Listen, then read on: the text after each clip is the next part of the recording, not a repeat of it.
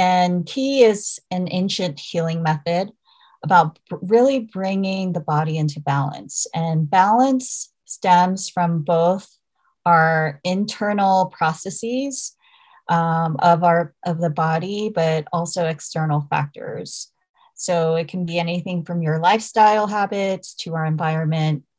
So when we ever have any kind of chronic health issues, disease, it's a result of the imbalance of Qi. You're listening to the Well Woman podcast. I'm your host, Gemma Lee, women's menstrual cycle educator, natural fertility coach, and daytime mermaid. This is a place where we discuss all things periods, poo, ovulation, fertility, and sex. Join me weekly as we rediscover our menstrual cycles, unlock its superpowers, and guide you back into your cyclical nature.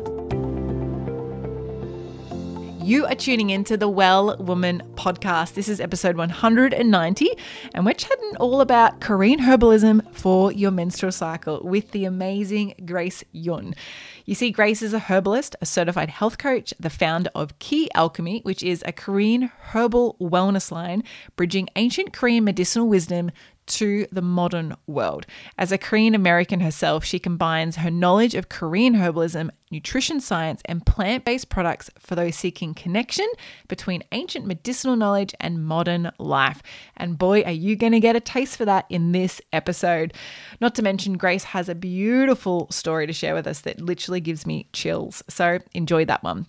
In this episode, together, we talk about what is Korean herbalism what is Korean herbalism in reference versus Western herbalism, Korean medicinal principles, Korean herbalism approach to overall health, and of course, herbs to support menstrual cycle health, fertility, and postpartum healing. You are in for a beautiful treat with Grace.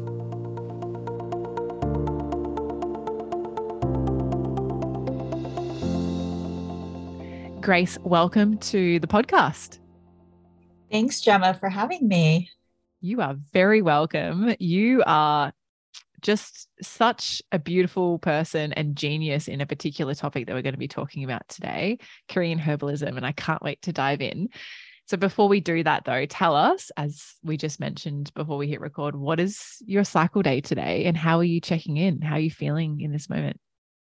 Yeah, so my cycle always happens in on the 24th or most of the time. So it's in a week. And um, lately I've been feeling a little emotional, a bit hormonal. So um, yeah, it's it's coming soon. I can feel it. oh, I love women can always sense when there's a big shift or a change going on. And this is that change of like, okay, we've been producing hormones this whole time. And now we're like, and we're winding down. yeah, totally. Like a friend, she handed me a clementine um, this afternoon, and it just triggered all these memories of uh, moments that I um, gave like an ex boyfriend clementines. So anyway, I was like, okay, maybe it's the hormones also is affecting all of this. Oh, well, you're here and thank you for dedicating the time premenstrual to be here to share all about your beautiful wisdom on Korean herbalism. So let's jump into the topic. Explain to us, like, how did you get into Korean herbalism? For those who can't see you, you are Korean, right? So that's yes. definitely a clue into it. But how did you gain this passion for Korean herbalism and why is it so important that we know about Korean herbalism? How did you get into this space? Yeah, so um, I'm Korean American. I was born and raised in Dallas, Texas, and I had the privilege to be taught to embrace both cultures. Um, and my journey into herbalism started um, with my ancestral roots being Korean. Um, my paternal grandmother was a farmer in Paju, South Korea she was very productive. She raised six kids on her own. Wow. She was a midwife also to the local village, and she managed a commercial farm. Um, and so, very active in her local community, and uh, very, you know, she was like a true matriarch. And my maternal grandmother, on the other hand, um, she was married to a uh, general post Korean War. And um, she was just very, you know, she was a housewife and very maternal too, but a different type type of uh, maternal kind of wisdom. And um, shortly after, like I think my mom was around 18, 19 years old, her father passed away. So my grandmother suddenly became a widow. And and then she got into a major car accident, which she became partially paralyzed on the left side of her body. And it was through the power of acupuncture and herbal medicine that she was able to regain her strength and movement. And from then on, she committed her life to Eastern medicine and studied to become an acupuncturist and a healer. Wow. So, um, yeah. So growing up, um, when my parents immigrated to the States, I had the privilege to live with both my grandmothers, um, especially my paternal grandmother, who was a farmer. And she really longed, missed her her farm in South Korea. So she found actually a le- empty landmine, landfill, like in the middle of Texas, and started picking up all the trash and pulling out all the weeds and created this beautiful community garden for all the Korean grandmothers to harvest to like farm and harvest and grow their own herbs and vegetables. And wow. like, can I be in your family? this sounds spectacular. I have chills. This is magical. Okay, keep going. Sorry. Thank you. Um, so looking back you know it those were like the, the best times of my life my childhood just and, and my grandmother she put us to work. She you know made us harvest all the perilla leaves and and the squash zucchinis and the korean melons. And we would sell these um, herbs and vegetables to the local markets. Um, and so it was some of the most uh, precious times of, of my childhood. And so, yeah, basically, that was like the journey kind of to Korean herbalism. And about three years ago, I was in Korea walking through an herbal market, and it just dawned on me like, why isn't this as accessible in America?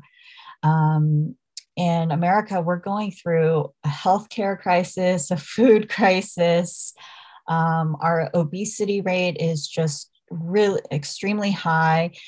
And also education on like just lifestyle, healthy lifestyle. I feel like Australia is very forward with that. Even Korea, we talk about stress all the time and preventative health. We have a 24 hour TV station just educating citizens about how to cook healthy, longevity, what exercises and sleep patterns you should have to remain healthy. But here in America, I just feel like we are so, misinformed. Uh, and so that's why I felt like my mission was to kind of shift the conversation to um, kind of introduce people more towards like, okay, there's more than TCM Asia is such a huge, you know, continent, mm. and different area parts of Asia too is so unique. Um, our cultures are so unique, um, and so that's why I, I feel like you know our ancestors foraged plants and made natural medicines to prevent and cure disease. But now we live in a world where it's so sedentary, too convenient and we are consuming so many preservative foods. So this is really ruining our health and longevity. So, uh, my intention is to just share ancient Korean medicinal wisdom that was passed on to me through my grandmothers and through my ancestors and heritage, um, because I really think we're all from a garden. wow, what a way to end a beautiful story. I'm just like, this is the most magical experience and story. I, for the listeners who know me, I'm right into like growing my own food and making things from scratch. And, you know, maybe you don't know yourself, but, you know, I studied ancestral health and from a health background, you know, for many years, I love how things all came to be. And I studied Ayurveda and I'm just like right into this. So this is like my jam. I'm loving it. And such, such a special story that you just shared. You know, this isn't just Thank something you. that you were driven to because you had a passion for it. Like this has been a part of your life for your whole life and a part of your, you know, your full ancestry. So this is really special.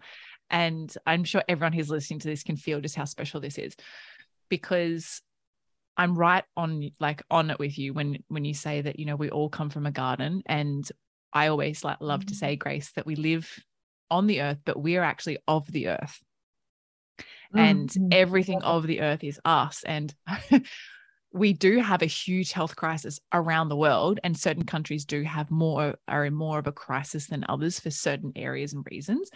Um, yes. Australia might not be too far behind America, though. You know, we do have a big health movement here, and I know there's a big health movement in the states, but I think everyone's really responsible for their health status, but they don't realize that it's their responsibility and the things that we put in and on our body are a direct reflection of our health.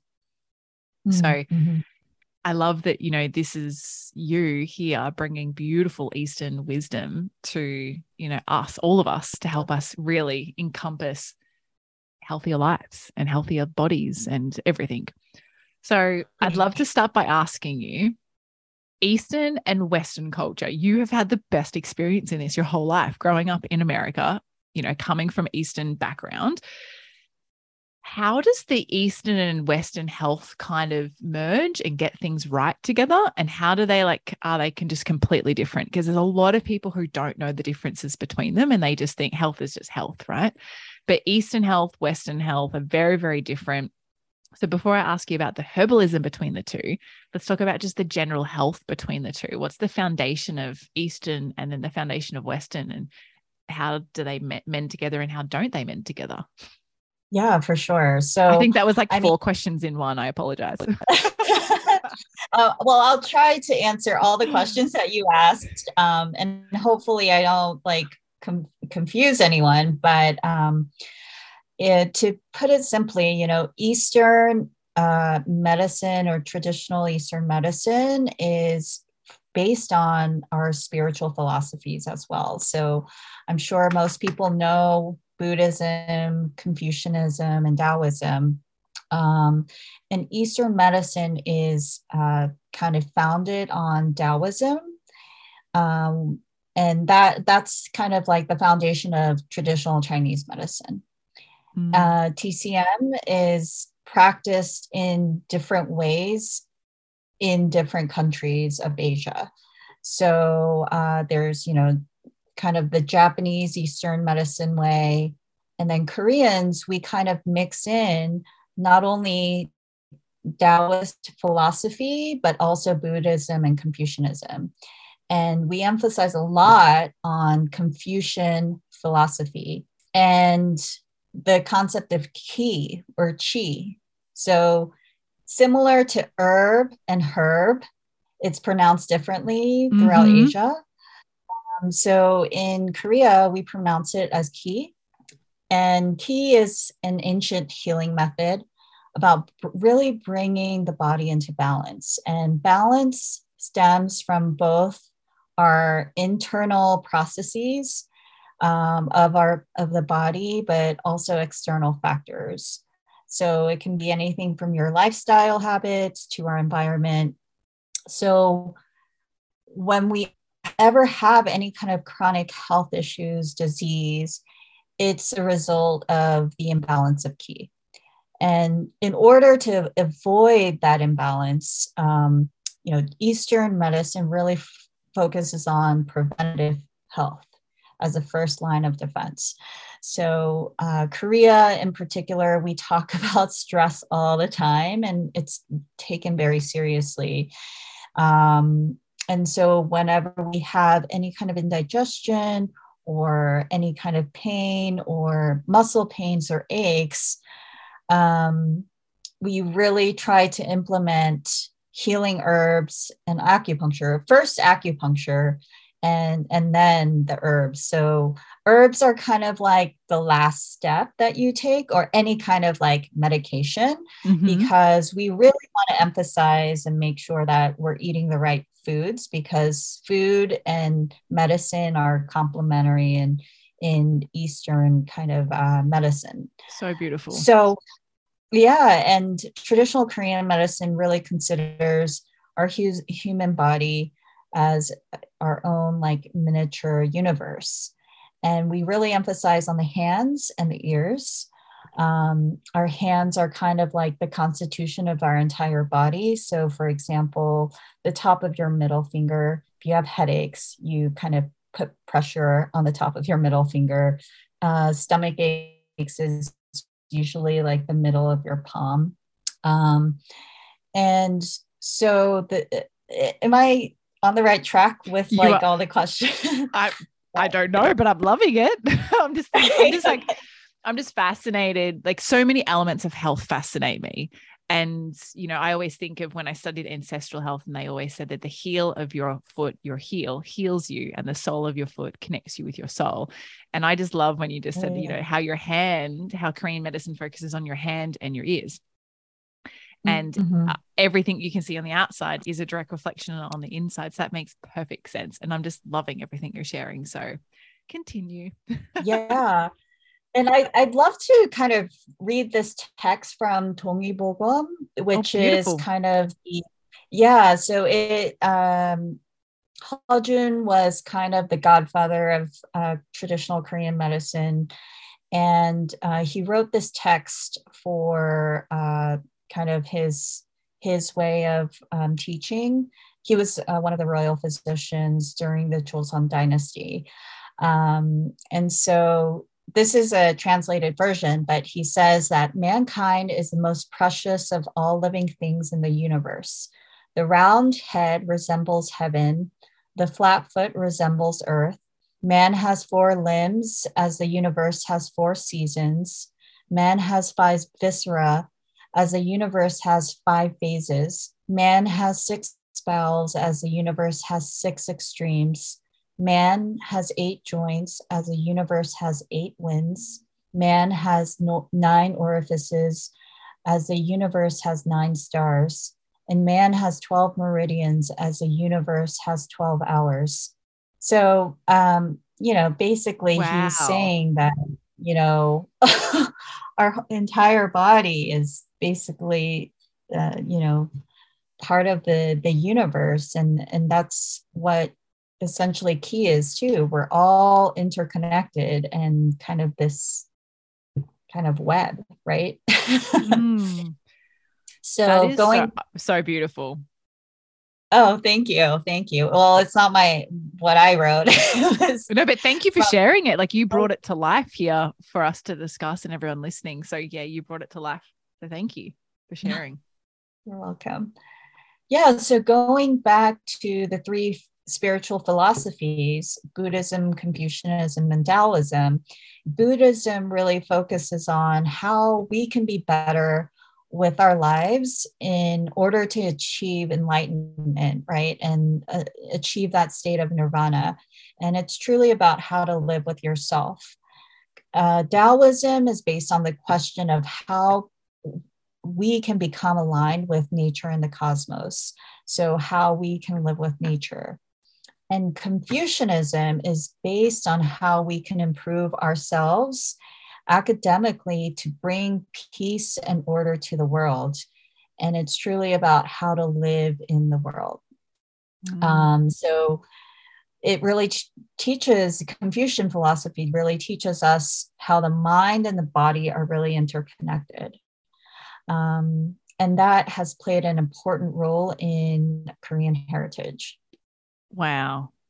I'm just like fascinated. I'm just so fascinated.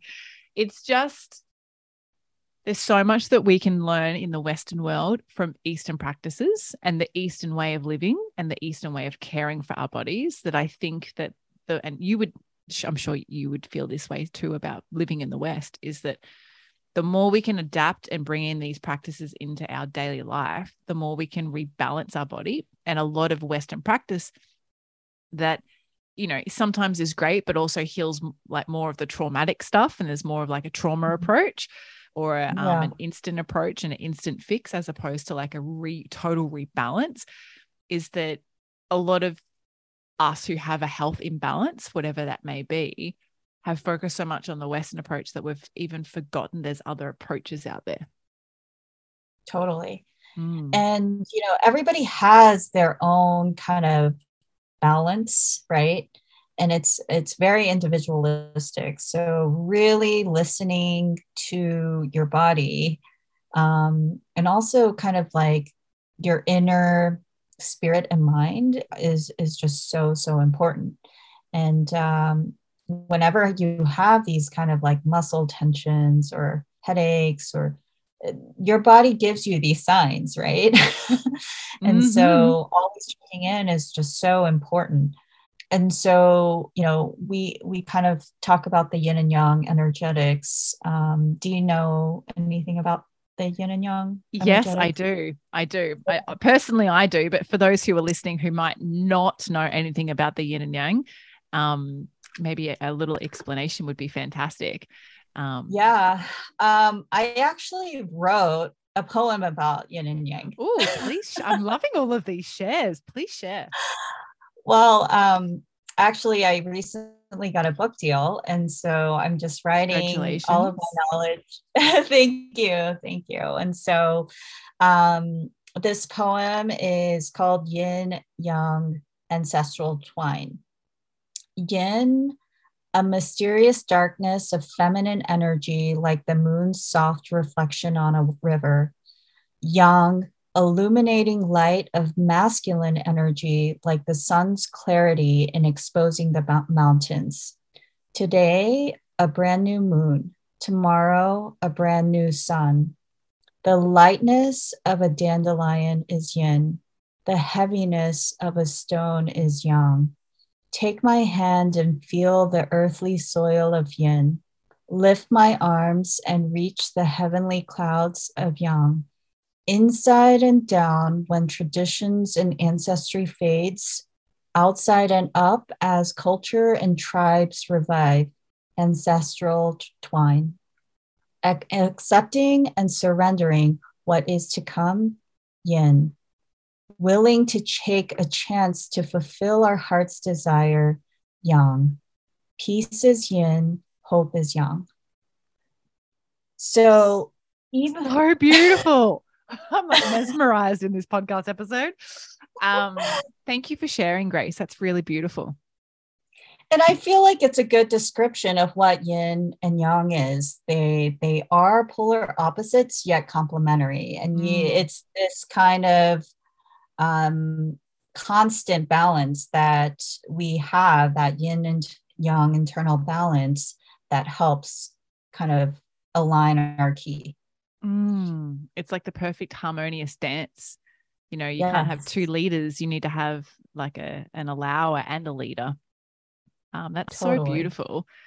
I'm interrupting this episode to let you know that today is sponsored by my five day Love Your Cycle mini course, a simplified self paced course to teach you the foundations and fundamentals of your menstrual cycle in under a week. Receive daily educational class videos and audios, along with action steps, cycle tracking guides, cycle prompts, and my Love Your Cycle 50 page ebook. This is your chance to discover everything you wish you had have been taught at school about your cycle how to eat, how to move, honoring your emotions, and identifying PMS and your cycle signs before they arise. It's now your turn to join over thousands of women from all over the world who have taken this course to reclaim and reconnect with their bodies. And you can do this in under a week for less than a fancy vegan burger. Use the code CycleLove to save 20% off at wellsome.com forward slash shop.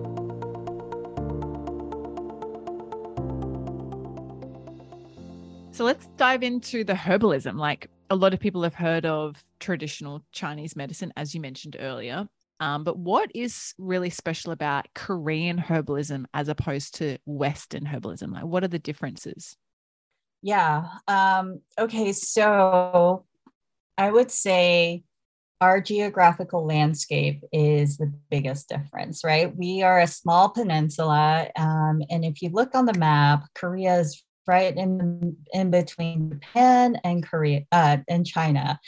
And um, because of our geography, we, um, you know, we're surrounded by the sea, but we, uh, I believe it's 60 or 65% of our geography is mountain so um, with Korean herbalism, it, it has a very, very long and ancestry, um, whereas Western herbalism, and I'm not sure about Australia in particular, but in the US, America, uh, the herbalism is America's such a young country.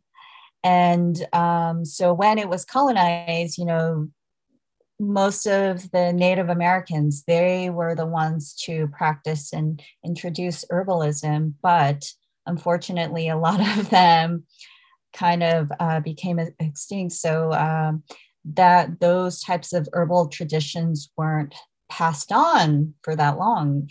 Um, but in the East, it was, you know, Korea's um, inf- cultural influence from China and Japan kind of um, kind of created Koreans' emergence of herbalism. Um, and it, it's through, honestly, it was through famine, you know. Korea, um, you know, we have gone through many, many wars.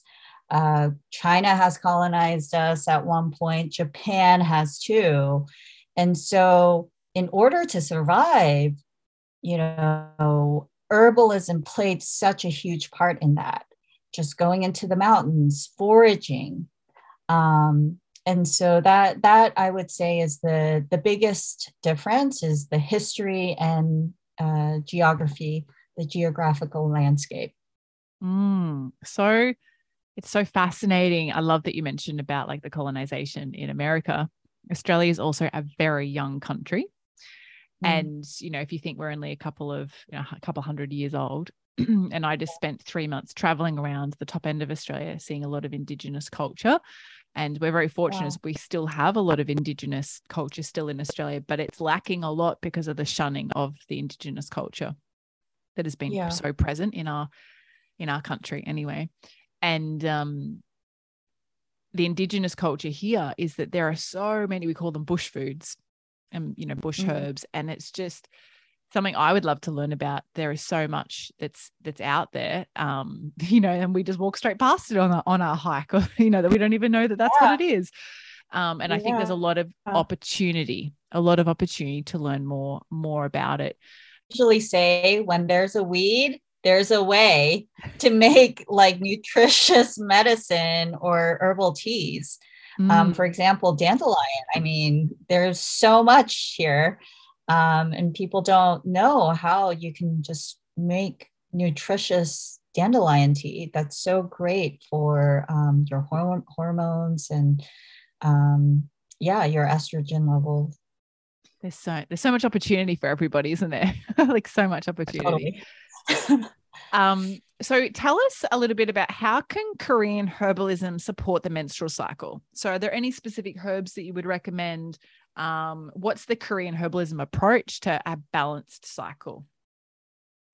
Yeah, so you know, we have this philosophy called um, Yaksik Dongwon, which is kind of like food is medicine and the five elements. Um, do you know the five elements of, of foods that that is you know based on tcm kind mm-hmm. of practice as well but uh, koreans practice that as well with our cuisine and the herbs and you know have you tried korean food before i actually haven't tried a lot of korean food before i um okay. pers- personally wow. i don't eat a lot of meat myself and I've been gluten free, dairy free for a long time. And I find in Australia anyway, the um, certain restaurants that offer Asian food can be very challenging for me to eat at.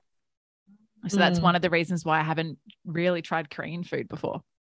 try try to find a Korean vegetarian restaurant. You will love this traditional dish that's so colorful and so herbaceous. Um, it's called bibimbap, and it's a variety of just kind of like herbs uh, over a bed of rice. And then you get like hot red pepper paste um, to kind of like spice it uh, and you just kind of like combine all of all of the dish uh, the herbs and it's it's just so delicious. Oh sounds delicious. Um, yeah yeah. So uh, you know for for women um, so what's interesting in korean culture is that let, let's talk about postpartum mm-hmm. because I I feel like uh, so Korea has universal health care. Uh, they have affordable health care as well, where acupuncture is literally like twenty dollars, um, and I, I, don't I don't know how much that is in uh, Australian like, that, currency. It's about it's about the same. About the same. Okay, maybe maybe maybe 25, 30. Okay, got it. Um, but yeah, so once a woman gives birth, they are they usually go to a postpartum care center. And usually uh, you stay in these postpartum care centers with a nurse. They have a whole staff, like a doula, um, and you are there uh, with with this team to help nourish the the new mother because the whole philosophy is that when a new mother is fully recovered, nourished, and healthy, she'll raise a healthy child. Um, and so, one of the essential dishes that they um, nourish the mother with is seaweed soup. So, seaweed has the same amount of um, what is it? The mineral content of uh, breast milk. So it helps um, with wow. nourishing the mom when um, she's breastfeeding too. So you're constantly like literally at least for 30 days you're just consuming seaweed soup with like rice and like yeah, yeah, so uh, it's yeah so with that helps um, with producing good um, mineral based uh, uh, breast milk. So that is something that we really consume um, regularly for postpartum. Um, mugwort is a really great um, nutritious herb too. And you can steam that. You can also make uh, a bath, a bath soak with mugwort. Um, it's really just good for detoxifying. It helps with blood circulation. Um, another, you know, fermented foods. We have a lot of fermented dishes, such as kimchi. Do you, mm-hmm. have you tried kimchi before? Yes, actually, I make my own. Oh wow! With what kind of? What's your base? So generally, I use a daikon. Okay, daikon. Which, yeah, which, which, which is like daikon. um oh, for people listening, it's kind of like it looks radish. like a white. Yeah, it's it's like a, a, a radish, but it looks bigger like a white carrot. yes, yes, it's, it's and it's like, like thick. Yeah, very yeah, thick, very round. It's kind of like a white cucumber, but bit bigger. And so I use that. I'm like, is this a good description? Um, I use that cabbage, carrot, and then I'll pop in like chilies from my garden. Um, sometimes I pop in the stems of the um, cilantro, or we call it um, coriander here. So uh-huh. I'll, I'll, chop up the stems so I don't waste the stems and I'll pop that in. Um, but that's kind of like my base. That's amazing and I was actually going to mention daikon. So you already mentioned daikon is just so nutritious also, and it helps with hormonal balance. Really? Making daikon soup. Yes, yes. Um, making daikon soup. A lot of postpartum women it's it's seaweed soup and daikon radish soup that really helps um, with just nourishing the mom the mom mm. but also balances your hormones oh fantastic um, and seaweed soup is also taken on birthdays it's a tradition that just to kind of like it's very cleansing too, um, and lots of just iron minerals um, in seaweed. So take take a lot of seaweed. Oh, that sounds really we all good. need more seaweed in our lives. we definitely we definitely can use a lot more iodine and seaweed. That's for sure. Um, oh, I'm so I'm really into like the whole seaweed thing at the moment. On the weekend, I just had a, a sushi class with my, my with my partner. We had a sushi chef come to our house. He's a Japanese chef, oh. and he um taught us all about sushi and all this stuff. And anyway, so we have lots of seaweed in the home right now because we're getting into that whole seaweed oh thing. Oh my gosh, um, that's awesome. I didn't know that about daikon. So I'm so glad that I already buy daikon. In Australia, you can't buy them in the grocery store. So if you're thinking like the mainstream grocery store, so if you're listening to this yeah. and like, oh, I want to try some daikon. Um, I'm not sure about other countries, but here you can't buy it from the store. I can only buy it from the Chinese, it's at the farmer's market, but the Chinese stalls have it. Yeah. None of the Aussie farmers in their stalls, or like if they grow their own food and have their own stall, they don't have daikon, but the Chinese always have it. Um, and it's pretty much year round. I know that um, it's obviously it goes out of season. it's not about it doesn't mm-hmm. grow all year round, but most places do have it most of the year, which is good. Totally. Another thing that's really great for anyone who has thyroid issues. Mm-hmm. Uh, cabbage and carrots, steamed cabbage, carrots, and just literally making that into a soup or a porridge smoothie.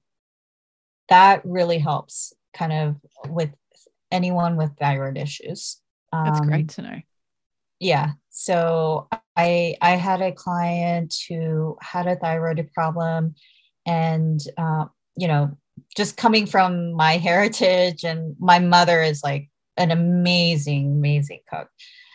Um, i was just telling her about the client. She was just like what about just cabbage? Uh, and sometimes you just have to eat very simply mm. simply you know?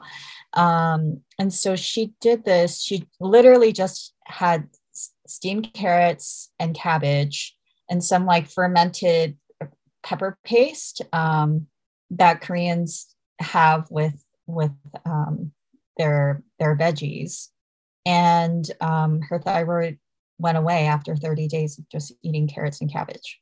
Wow. so. Power is in simplicity. There's so much power in simplicity. Um, totally. I also love Grace how so much of Asian food and like if you know Indian food is also from the east and I loving Ayurveda. I'm very fond of Indian um, dishes, but I love how both of these Eastern cultures are all about warm foods. You know, it's not in Eastern culture to be like, oh, having my morning smoothie. You know, that's not in the culture. And I love that how supportive the food is in the method of its cooking, not just the ingredients that are in the dish. And I think that's a really important point to point out to people is that it's not always just making sure you have lots of daikon, for example, chewing on it raw, don't actually know how that would taste very well, but yeah, it's, it's the cooking method that goes with it, and that a lot of herbs from especially Ayurvedic herbs are very much amplified in the cooking method. Is For that sure. similar in Korean herbalism? Cooking, we do a lot of steaming, mm-hmm. a lot of fermenting. We ferment I I would say over 50% of our foods. um, but also again the whole yin and yang philosophy like you don't have to eat all like cooked foods either but don't go don't consume all raw either but having that kind of good balance um, of of kind of warming nourishing foods is the best way um, because you don't want it too hot either. Totally. Um, and in korea we don't even have any salad bars I love that. I'll never forget when I went to India for the first time for a two week Panchakarma cleanse. Uh, I'm actually running one in 2023. So if you're listening and you're interested in that and joining me in oh, India, wow. um, it's a 14 day cleanse or, through a beautiful retreat space. Um, oh my gosh, can I join you? Yes, when? you can. Um, when is this? So we're planning around May 2023, um, taking a group okay. of eight women, um, to southern India. It's Kerala, India. Little plug for the um, for the retreat. It is this is a non-profit retreat for me. I just gather the group together and I I kind of host, you could say. Um, I also go through the cleansing modality, and on it was my first experience. You know, especially if you think of the Western culture of health, it's very much like smoothies, fruit bowls, smoothie bowls, having raw juices. You know, hardcore cleansing in yeah. when I went to India, we had all this beautiful food, and I did do a three day ghee cleanse, which is another story altogether. But oh wow, with this um, with this experience, I didn't eat one thing cold. I had fresh fruit, but it was always fresh. It was room temperature. And I'm someone who always yeah. likes to, you know, I pull my stuff out of the fridge, let it like come to room temperature, and then I'll make a smoothie. I won't have something straight out of the freezer unless it's like a 38 degree day where I live. It's very tropical and humid. And I'm like, oh my God, I'm dying of heat. Sometimes I do that, but it's quite rare. The warmth of the food, I just, you know, I, I it took me like 10 days to realize, oh my God, I haven't had anything cold. I came home and I was like, why do we even need fridges? you know, like we just cook every, like we don't need a fridge. Um, yeah. I still have a fridge, but having the warmth is so supportive of digestion. And I know a big really big pull and difference what i've noticed in my health experience as a, being in the health industry is that indian ayurvedic medicine is very much led for good digestive gut health whereas mm-hmm. chinese medicine is really led with good liver health and supporting your liver mm-hmm. and digestion yeah. too but they really push the liver first is what i've yes. found anyway um, and I love that they're two different Eastern cultures, but they're they're both Eastern. They're both very complementary because very, your liver works with your gut and your gut works with your liver.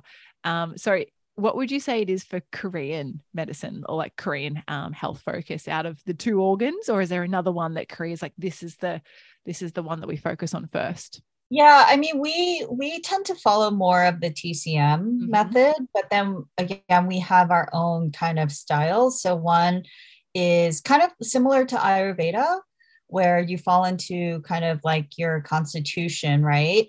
Um, in Korean traditional medicine, we have it's called the Sasang typology. So you fall into one of the four typologies, um, and it's uh, Soyang Soum, and then Taeyang and Taeum, and it's all based on your um, physical attributes, your personality and uh, your environment. So mm. uh, those three factors are taken into account, and then whichever um, constitution you are, then you kind of avoid certain foods and c- consume certain foods. Very similar to like the dosha system in Ayurveda. Yes. Yeah, very mm-hmm. similar, being either Pitta, Kapha, or Vata.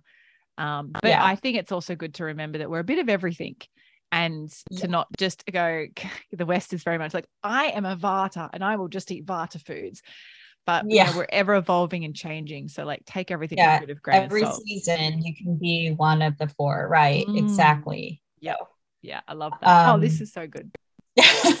so and then we also follow the um, kind of the five elements too whereas sour food is good for your liver and your gallbladder Bitter food is good for your heart, small intestine. Sweet food is great for your stomach and pancreas. Spicy is good for your lungs and your large intestines. And then salty foods are really good for your kidneys and your bladder. Mm. So um, if you I, I, just would love to take you to a Korean restaurant because you will see this whole spread. There's all of these mini side dishes, all just herb herb based, and it's the the the um, kind of cuisine is very colorful. You'll see everything from yellow to green to um, brown. So it's um, you have all the colors there. Well, I'm adding this to, to my list of things to do. Um, yeah, and sure. places to go. I'm definitely going to actually look for a Korean restaurant in my local area after this. Um, so thank you for the info. I'm so excited. I love, I, lo- I love all of this. Um, so before we wrap up, because we are almost out of time, Mm-hmm. I would love to hear from you, Grace. You know, for the women who are listening to this and like, oh my God, I've got so much good information and good knowledge, and their core focus is to just have healthy cycle, have a healthy cycle for healthy fertility. I really believe having a fertile cycle is a healthy cycle. Um, yes. So, what are your top three to five Korean herbalism tips things that they can do or they can use or take or eat yes um, mm-hmm. or drink or whatever it might be that can um, support us on a daily basis for a healthy cycle. For sure. One that comes immediately to mind is burdock root. Burdock is a blood cleanser. It it's really um, just really helps with like your blood flow your circulation. It's very a neutral type of herb um, and and so you can just put three to four little pieces of dried burdock root into a cup of water and make just a nutritious tea out of it you uh, korean there's dishes recipes and i'm happy to share a recipe with your audience um, uh, that you can send to them of a burdock root dish that's so easy Ooh, to make and please. so delicious. Yeah, and you can put that on top of your salad or just eat it with rice and seaweed wraps or whatever. But it's one of my go to staples that I make. Um, so, yeah, burdock root, mugwort, as I mentioned, is another really great um, herb that, uh, I mean, people here in the US consider it as a weed. And whenever I spot it, like while I'm just kind of like hiking or on the sidewalk, I'm just like, oh my gosh, I'm on, in a gold mine right now. but um, mugwort is really just great as you can make a compress out of it. So if you're having like stomach, uh, you know, pains, cramps, you can decoct the mug, mugwort in hot water let it steam and just put like a, a towel, face towel, or, you know, a hand towel, let it soak in the mugwort and um, kind of just put it over your tummy. And it's mm. very, very calming. Um, I love taking mug- mugwort baths too. So you can like soak mugwort into your bath. Um, and it, it's just super soothing, healing.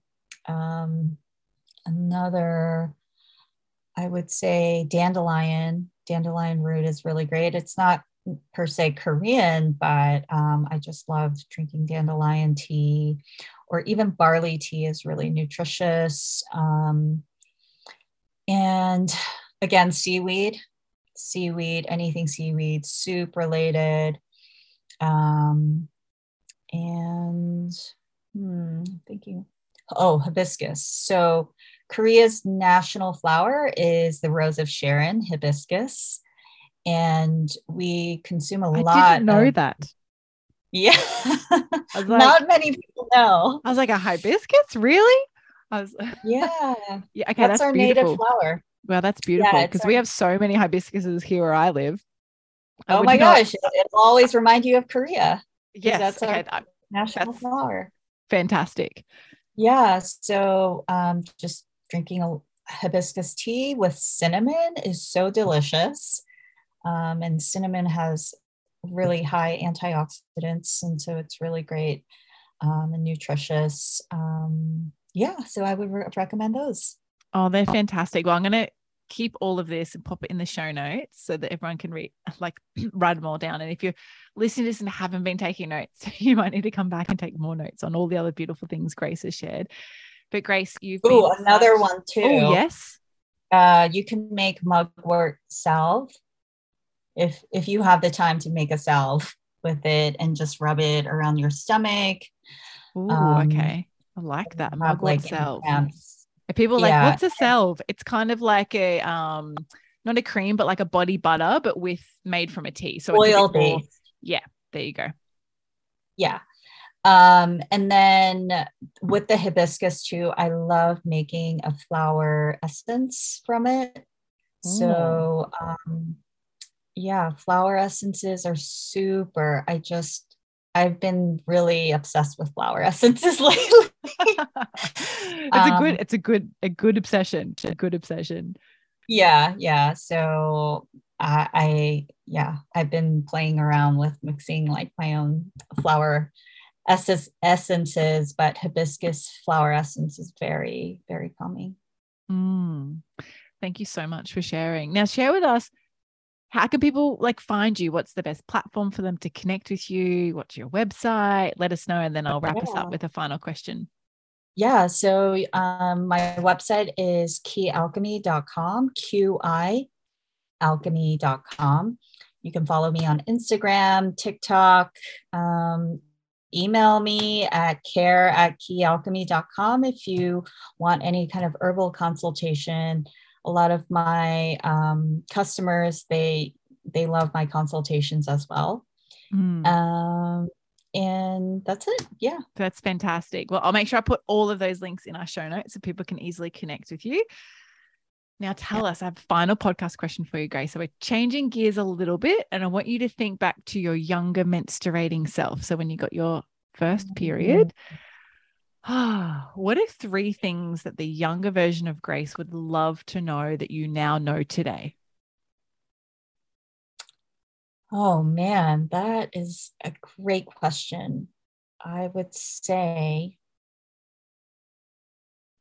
celebrating. I was so embarrassed and shy, and I, I just didn't know what to do when I saw the bloody spots on. um, and I was at my friend's house, and I was like, "Oh my gosh!" I feel I felt like shy and really embarrassed. But um, just having the conversations with like your parents early on, and like I wish that my mother would have told me earlier on during my childhood, like this may happen and we should have a party and celebrate because it's um, an introduction to your womanhood. And mm. so, yeah, I, I think that that would be something that I wished I, I did celebrated it more for um, that female power. Mm, so beautiful. Thank you so much for sharing. Was there anything else you wanted to add to that? And I feel like um, red, the color of red is, you know, symbolizes love, right? Mm. And lust and all the sensual things. So um, just remembering that color and just how we as women, we have a lot of influence and power of how we connect with uh, the opposite sex or you know the same sex and that that color red is just so um just loving and powerful and amazing. Mm, i love that. Thank you so much for sharing. So beautiful. It's very potent. It's a very potent color. Very potent yeah. Yeah very potent and means lots of different things in different cultures and it's always still potent. Um, yeah that's so beautiful, Grace. Thank you so much for being here, sharing all of your beautiful Korean herbalism wisdom. Um, very much appreciate you've had some beautiful stories, and your poem was great too. So thank you for for being here and taking the time to share all of your wisdom with us. Thanks so much, Gemma. Thank you so much for tuning into every episode of the Well Woman podcast. For everything we mentioned in today's episode, you can find this in the show notes over at wellsome.com forward slash podcast. If this episode excited you, please hit follow on Spotify, which means all of my episodes will pop up in your feed weekly so you never miss a weekly drop. I'd love you to leave a review on Apple Podcasts too. Love this episode? Come and follow me over on Instagram at wellsome underscore jemalee. Say hi and share what you've taken away from this episode with me. Now, is there a bestie, sister, or a friend who you know who might be fed up, frustrated, and confused with their cycles? Are they ready to join you in awakening their cyclical essence too? Well, take a screenshot of this podcast episode, share it on your socials, email it, text it, or any way you need to get it to them. So together we can all live in flow, harmony, and balance with our cycles. Now, until next time, beautiful, get connected, listen to your body, and remember body confidence all begins with living in tune with your menstrual cycle.